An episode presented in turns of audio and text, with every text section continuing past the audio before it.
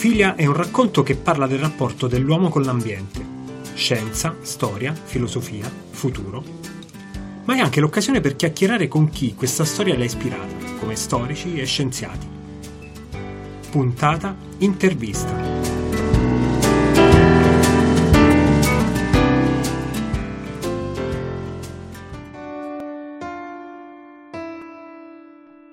Benvenuti a questa nuova puntata di Clorofilia.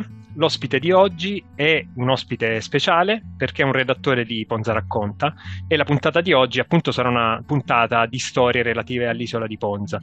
In questo caso eh, racconteremo storie eh, relative alla vita sull'isola eh, com'era fino a, qualche anno fa, quindi prima diciamo della rivoluzione moderna, quindi com'era la vita sull'isola eh, fino a 50-60 anni fa, ma l'esperto è il nostro ospite ed è Sandro Vitiello. Eh, in, Sandro, benvenuto. E, um, a te la parola per una breve presentazione che però ti, ti invito a fare utilizzando questa formula.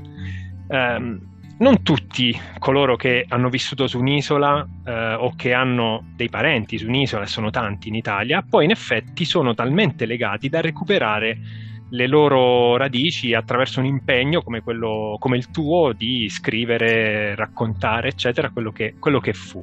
Cos'è che ti ha mosso verso questo, questa passione? Benvenuto e a te la parola. Grazie dell'opportunità che mi è stata data di raccontarvi una parte del mio mondo, del mio vissuto. Eh, in realtà eh, io eh, mi sono trovato coinvolto fin dalla nascita eh, nel racconto di ciò che era il nostro mondo, eh, perché al di là del fatto che eravamo una famiglia numerosa, eh, padre, madre, sette figli inseriti in un contesto eh, più ampio dove abitavano anche gli altri zii con le loro famiglie, eh, c'era un dato di fatto, la sera non avendo la televisione, perché c'è stato un tempo in cui la televisione non esisteva, intorno a, al tavolo di casa si raccontava e il racconto più presente nelle famiglie in cui c'era eh, un livello di alfabetizzazione molto basso, in cui i libri erano pressoché inesistenti, eh, il racconto più comune era quello di parlare dei tempi che furono. E eh, io che sono nato nel 1955, ultimo di sette figli, avevo, eh, ho avuto la fortuna di avere un papà che aveva la passione per il racconto, per il suo mondo, che era il mondo... Eh, lui tra l'altro aveva una memoria lucidissima, era nato nel 1911 e i suoi ricordi arrivavano ai primi del 1800 come da tradizione verbale, per cui eh, lui raccontava di quest'isola che nella seconda metà del Settecento era stata eh, colonizzata anche nella parte di Leforna, quella dove sono nato io, che è l'estremità nord dell'isola, e eh, c'erano queste 27 famiglie che arrivarono da Torre del Greco e si piazzarono in quella parte dell'isola utilizzando delle grotte naturali che piano piano andarono a sistemare.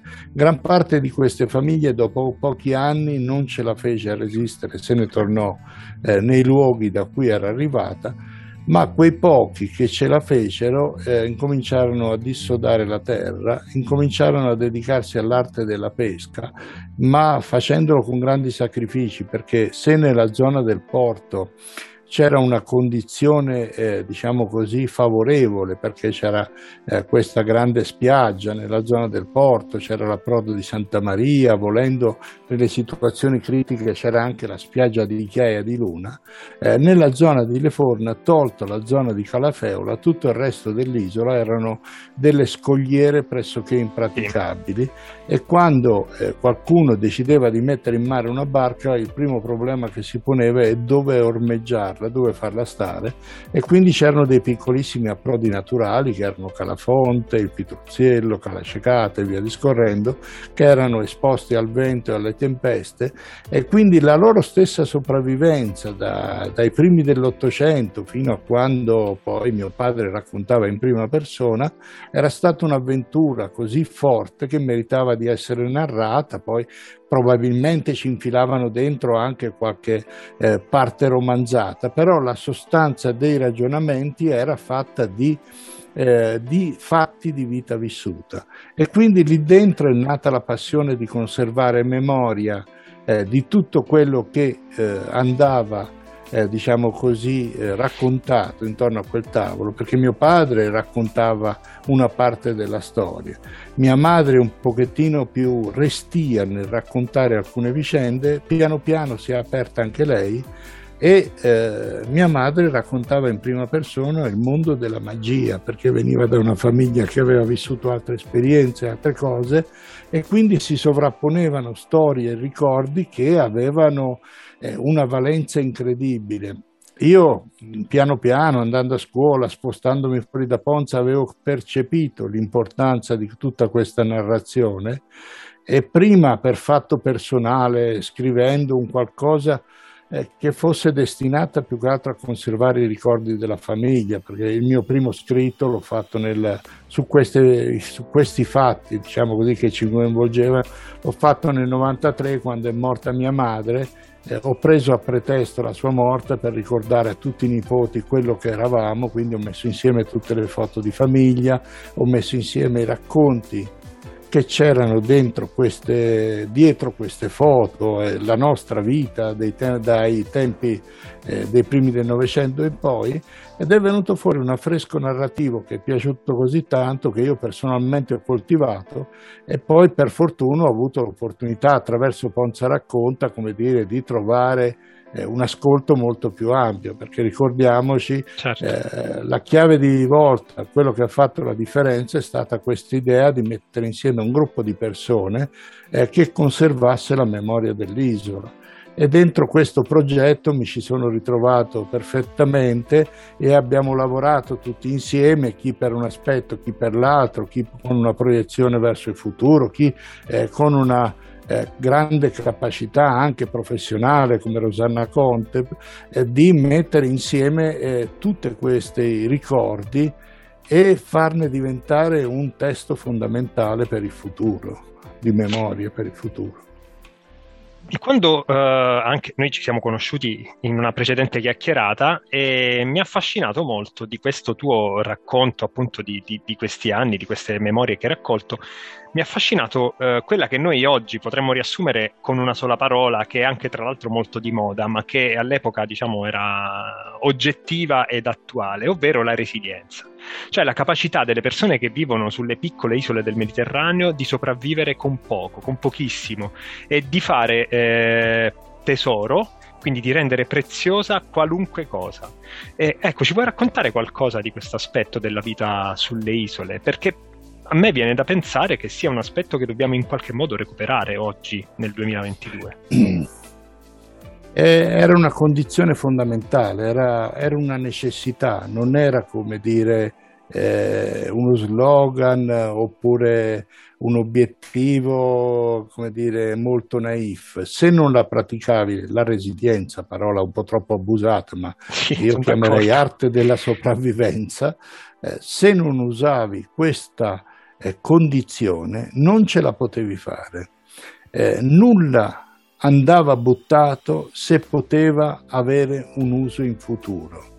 Eh, una banalità, quando è morto mio padre, eh, nella baracca che aveva in cortile dove aveva i suoi attrezzi, ancora delle, degli attrezzi da pesca, piuttosto che il martello, la sega, eccetera, avremmo trovato 40-50 kg di chiodi nessuno di quelli era stato comperato, erano stati tutti recuperati dalle assi di legno che c'erano in giro e quando tu bruci una, un pezzo di legno per accendere il braciere, per far funzionare qualcosa, eccetera, se ci sono dei chiodi li tiri fuori e li metti da parte. Eh, nella, nei tempi che furono, eh, mio padre andava a pescare, tornava dalla pesca eh, se aveva degli attrezzi li do, rotti li doveva portare a casa, se aveva del pesce da portare a casa lo portava a casa, ma se rimaneva un braccio libero, disponibile, si guardava intorno quando era giù agli scogli e se il mare aveva portato a terra un pezzo di legno, quel pezzo di legno si portava a casa perché prima o poi sarebbe servito. Se certo. eh, dopo un temporale di quelli terribili che a volte arrivano sulle isole e sembra che le vogliano portare via, dopo tanta pioggia, si vedeva che giù agli scogli si erano formate delle chiazze di torbido che erano in parte date dall'acqua eh, che scivolando sulle colline si portava a mare un po' di terriccio, si prendeva un cuofano che era poi un, uh, un contenitore di, diciamo così, fatte con canne intrecciate, una zappa, sì e si andava lungo i corsi d'acqua che portavano verso il mare, si riempiva quel cuofono di quel terriccio che altrimenti sarebbe andato verso il mare e lo si riportava eh, negli spazi, nei terrazzamenti dove si coltivava. Perché il, il limo degli di terreno coltivabile, di terra buona, ce n'era talmente poca sulle isole che se il mare poi, se la pioggia te le portava via, rimanevano solo i sassi, solo gli scogli. E dentro, in, mezzo ai, in mezzo ai sassi non puoi coltivare le fave, i piselli, un po' d'orzo, tutto quello che poteva servire alla famiglia.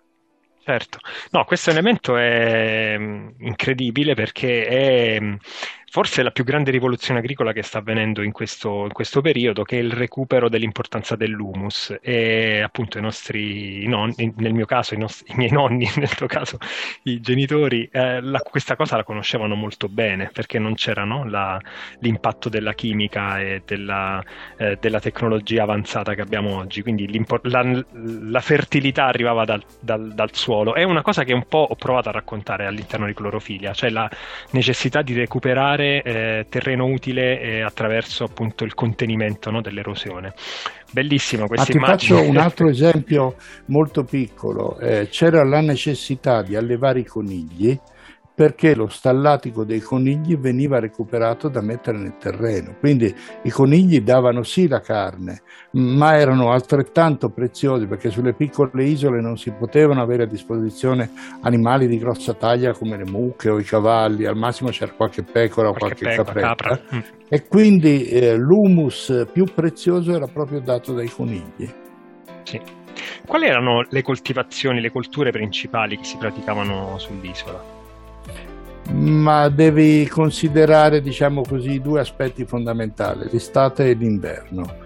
Eh, nella stagione estiva, data la carenza di acqua, si coltivavano essenzialmente i legumi, oltre alla coltivazione della vite che in tutti i punti dove era possibile veniva praticata. E nella stagione invernale, in cui c'era maggiore disponibilità d'acqua, eh, tutti gli spazi disponibili diventavano orto quindi c'era verdure. una buona coltivazione delle patate, eh, c'erano però soprattutto fave, piselle, cicerchie, eh, lenticchie ovviamente, eh, pochissime granaglie, almeno io nella parte dell'isola dove ho abitato io, ma anche nei racconti di famiglia eh, c'erano pochissime, c'era un po' d'orzo, ecco, l'orzo eh, era un bene prezioso perché veniva tostato, veniva dato ai bambini a colazione eh, e poi mischiato a del latte di pecora essenzialmente. Questa era, era la colazione dei bambini sull'isola. Grazie. Allora, un'altra domanda che volevo farti riguarda invece un periodo eh, abbastanza forse travagliato della, della, storia dell'isola, o almeno diversi periodi che sono succeduti nei, nei secoli, che sono quelli dei confini. Eh, ora, l'isola di Ponza, come altre isole viene in mente Ventotene, Santo Stefano, sono state isole di confino. Questo ehm, come trasformava, se, se, ce lo sai raccontare, insomma, come trasformava l'umore degli isolani, quanto impattava sulla vita della, delle isole il fatto che fossero sostanzialmente anche dei, dei luoghi di, di costrizione, no? Eh, nella, io parlo più eh, che parlare in generale di tutta l'isola, eh, porto come dire, un punto di vista, una testimonianza che è quella parte a nord dell'isola che era un'isola nell'isola, le Forna, sì. nel senso che era fuori da tutta una serie di dinamiche.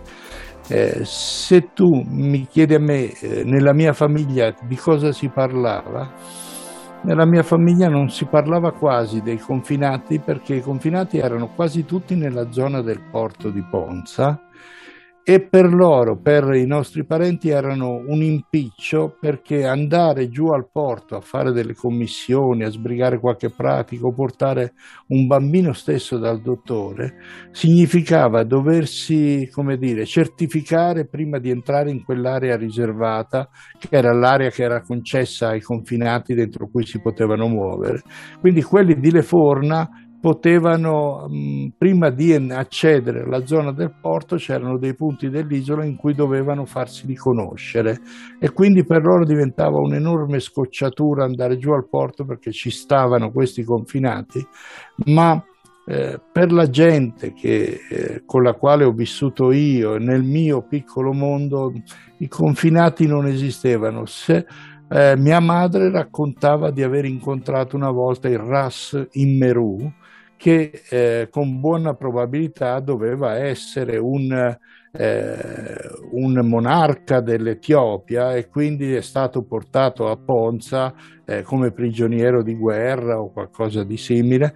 E mia madre da ragazzina aveva incontrato questo Rassimeru, neanche tanto ragazzina perché mia madre era comunque del 13 quindi avrà avuto sicuramente più di 20 anni quando l'ha incontrato per dire ma altri aspetti non abbiamo avuto una, una parente, Romilda, eh, che ha sposato un Ratti di Torino. Poi io in tarda età, eh, attraverso Benedetto Vitiello, eh, ho conosciuto le storie della sua famiglia legate, che poi era la famiglia di Don Mario, il sindaco Don Mario Vitiello, eh, portiamo lo stesso cognome, però in realtà mh, i Vitiello di Leforna e i Vitiello di Ponzano, pur essendo lo stesso ceppo originario, si sono quasi subito separati appena arrivati sull'isola e quindi erano i nostri parenti alla larga, i Vitiello del Porto, con cui non ci siamo mai relazionati più di quel tanto. Quindi queste storie le ho scoperte io eh, nel tempo, ma se ti dovessi dire che c'erano dei racconti nella mia famiglia legati al confine, non, ce n'erano più di quel tanto. Allora, un'ultima domanda, eh, diciamo, su, sull'argomento, eh, perché poi ti lascio oh, con una domanda finale, è relativa invece a una cosa che mi incuriosisce personalmente tantissimo, ovvero la gestione dell'acqua.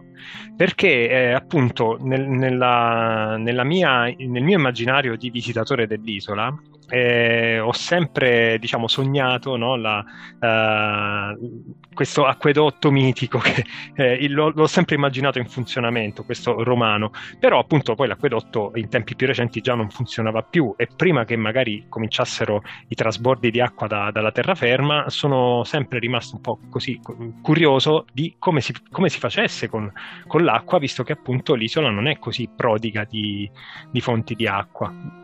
L'acqua era uno dei maggiori problemi per la nostra isola, così come la possibilità eh, di avere legna per cucinare, perché anche quello era un aspetto non secondario. Spesso si aveva a disposizione tanto pesce, ma non si aveva a disposizione quattro pezzi di legno per poter uh, cucinare questo pesce. Per quanto riguarda l'acqua è stata una sofferenza incredibile che è stata anche fonte di tantissime malattie e anche di, di faide familiari perché avere la possibilità di avere una giusta quantità di acqua a disposizione poteva incrinare dei rapporti di parentela piuttosto che di vicinato. Un esempio per tutti, quasi tutte le abitazioni costruite fino agli anni 50 del secolo scorso prevedevano eh, un pozzo sotto la casa. La casa veniva costruita costruendo prima il pozzo e intorno al pozzo costruivi l'abitazione. Se non avevi quella certezza la casa non poteva essere costruita, ma altro aspetto fondamentale, la bocca di accesso a questo pozzo era quasi sempre inserita dentro l'abitazione, dentro la cucina, per cui chi passava da fuori non poteva attingere alla tua acqua, che era un bene prezioso che tu andavi a utilizzare aprendo una piccola porticella che si affacciava sulla cucina di casa quasi sempre e tu andavi a pescare da quello. Il pozzo veniva riempito attraverso l'acqua piovana eh, che veniva raccolta sui tetti a cupola, i quali avevano sì una funzione, come dire, rinfrescante, ma avevano anche e soprattutto la funzione di raccogliere l'acqua piovana che andava a finire in questi pozzi. Questi pozzi avevano una costante manutenzione, eh, il ragazzino di famiglia, quello più minuto, doveva infilarsi attraverso questo buco eh, non troppo largo nel pozzo e periodicamente portare via i fanghi, dare una lavata come si deve. Eh, c'era questo mitico capitone che alcuni ce l'avevano, altri no, dentro al pozzo che mangiava tutti gli insetti che in superficie eh, eh, diciamo così, potevano entrare eh, dentro al pozzo, ma in realtà quasi sempre questo capitone dopo poco tempo moriva di fame perché non entrava non proprio capi- Non cadeva nulla. e quindi poverino. Ma c'erano anche dei pozzi accessori, diciamo, c'era il pozzo importante che era quello dell'acqua eh, come dire, da bere, l'acqua potabile. E poi c'erano diversi pozzi intorno all'abitazione che servivano invece per annaffiare gli orti e la terra o darlo agli animali. Eh, spesso si arrivava ad avere delle estati così asciutte, così aride, che spesso si utilizzava anche l'acqua eh, dei pozzi del, degli orti e questo creava fenomeni di dissenteria e di problemi mica da ridere. Uno certo. degli, dei racconti che ho sentito più spesso ripetere è che si poteva fare la vendemmia solo quando era arrivata un po' d'acqua a riempire il pozzo. C'era un altro aspetto, purtroppo nella nostra vicenda di Leforna, la parte nord dell'isola. Eh, Leforna ha subito per tanti anni la presenza eh, devastante di quella che è stata la miniera di Bentonite, sì. la quale produceva questa polvere che impestava l'isola e ovviamente impestava anche i vigneti coprendo di una polvere bianca tutto il possibile e l'immaginabile.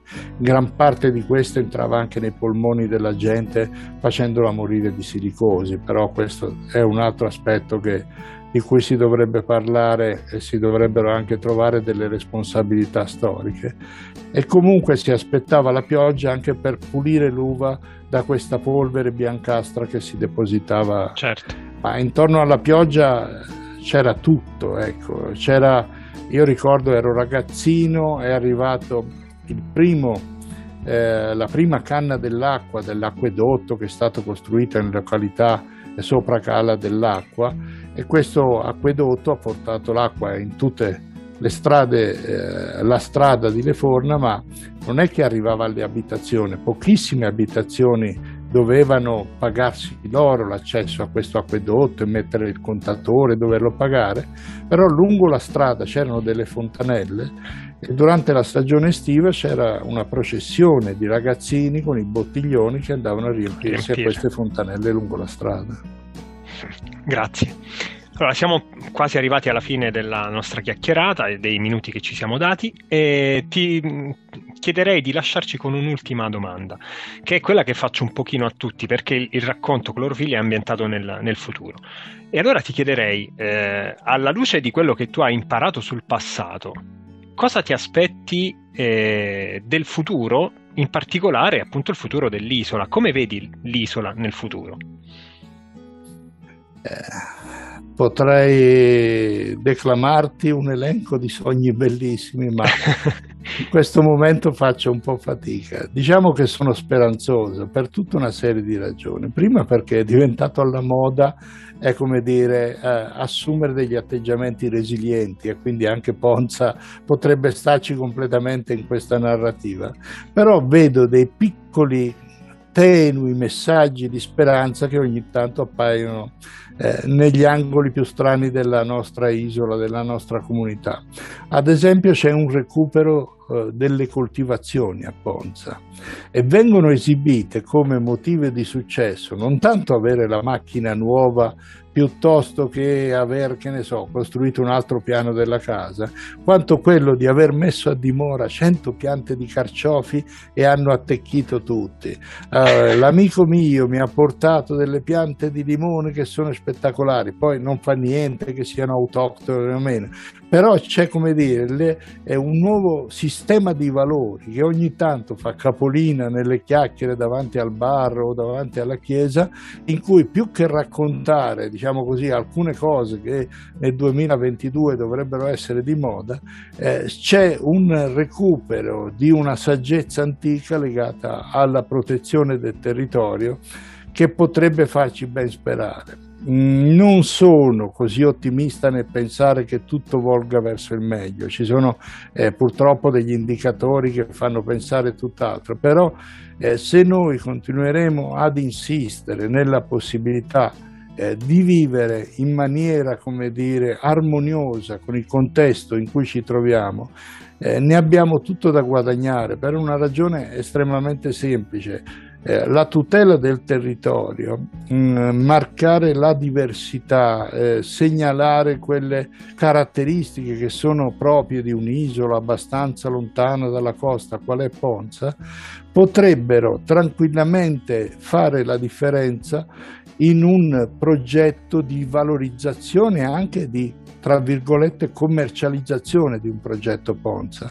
Eh, io per motivi professionali in passato e per passione adesso eh, mi dedico parecchio a quelli che sono diciamo così i temi eh, proposti e promossi da Slow Food nelle sue iniziative, nelle sue campagne e io a volte mi trovo a pensare che quello che è il progetto di Slow Food bisognerebbe prenderlo e applicarlo totalmente a Ponza. Anzi, meglio ancora, quello che dovrebbe, potrebbe essere Ponza è già tutto scritto dentro un progetto che è quello di Slow Food. E quindi la possibilità per il futuro di essere un'isola resiliente in cui eh, l'utilizzo delle energie, delle risorse e il rapporto tra l'uomo e il contesto in cui vive è già stato scritto dai nostri nonni, basta solo andarlo a sfogliare e fare proprie quelle ragioni che hanno permesso a una comunità ben più numerosa di quella attuale di sopravvivere in un'epoca in cui la scienza purtroppo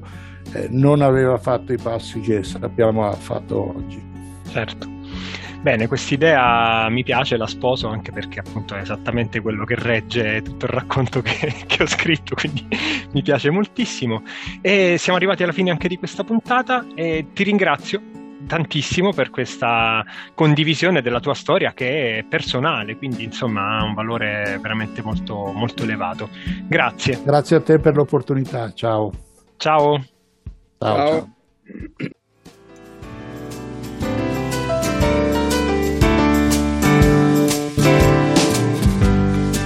Clorofilia è un podcast di Marco Mastroleo. Se la puntata vi è piaciuta, lasciate una recensione e parlatene con i vostri amici.